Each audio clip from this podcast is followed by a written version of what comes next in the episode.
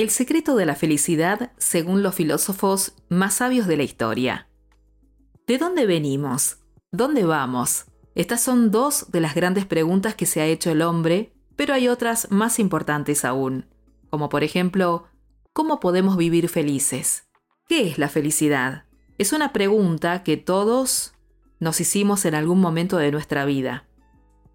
Pero como decía Séneca en su De Vita Beata, todos los hombres quieren vivir felizmente. Aspiramos a ser felices y para ello intentamos descubrir qué es. Sin embargo, cada persona posee una respuesta, una definición de felicidad diferente, y es precisamente esa disparidad de opiniones ante una cuestión tan trascendental en la existencia del ser humano, una de las razones de la aparición de la ética en la antigua Grecia. Son muchos los pensadores que a lo largo de la historia pudieron reflexionar sobre los secretos de la felicidad y cómo poder conseguirla. Te quiero compartir algunos de los conceptos más importantes. Por ejemplo, Buda Gautama hablaba de la felicidad a través de este concepto. No hay un camino a la felicidad.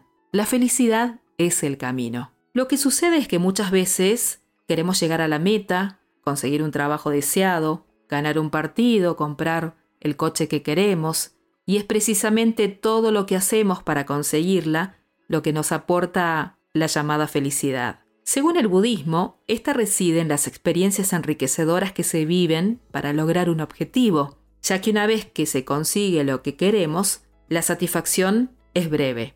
Por su parte, Sócrates decía lo siguiente, el secreto de la felicidad no se encuentra en la búsqueda de más, sino en el desarrollo de la capacidad para disfrutar de menos. Para el filósofo griego, la felicidad no viene de recompensas externas o de reconocimientos, sino del éxito interior. Al reducir nuestras necesidades, podemos aprender a apreciar los placeres más simples, como por ejemplo el de conocerse a uno mismo.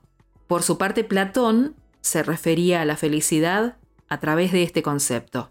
El hombre que hace que todo lo que lleve a la felicidad dependa de él mismo, ya no de los demás, ha adoptado el mejor plan para vivir feliz. Ser feliz significa autorrealizarse, alcanzar las metas propias de un ser humano. Aristóteles, que era discípulo de Platón, sostenía que todos los hombres perseguían la felicidad. Unos son felices ganando dinero, otros recibiendo honores y otros quizás viajando. Pero cada cual posee el secreto de su propia felicidad. Pero para eso hay que conocerse bien a uno mismo, claro está. Hay que saber primero lo que uno quiere. Cuando vos decís que te sentís feliz, es porque racionalizaste un conjunto de emociones o de estados de ánimo, y según la persona que experimente esa felicidad, esas emociones pueden ser, por ejemplo, tranquilidad, paz, ambición, empatía, y otras personas pueden experimentar felicidad cuando están lejos de otras emociones o estados de ánimo como tristeza, resignación, por mencionar algunas. Son personas que se centran más en lo que no quieren en lo que quiere. En conclusión, según cómo seamos cada uno de nosotros, podemos sentir felicidad porque alcanzamos un estado emocional deseado o porque nos alejamos de un estado emocional no deseado. Como conclusión sobre definición de felicidad, puedo mencionarte lo siguiente. Primero que no podemos definir felicidad porque es un término individual de cada ser en particular. Segundo, que la felicidad no es permanente. Tercero, la felicidad no está afuera, sino que habita dentro de vos. Y cuarto, que la felicidad es un pensamiento sobre cómo yo me siento. Después de todo lo dicho, para vos, ¿qué es la felicidad?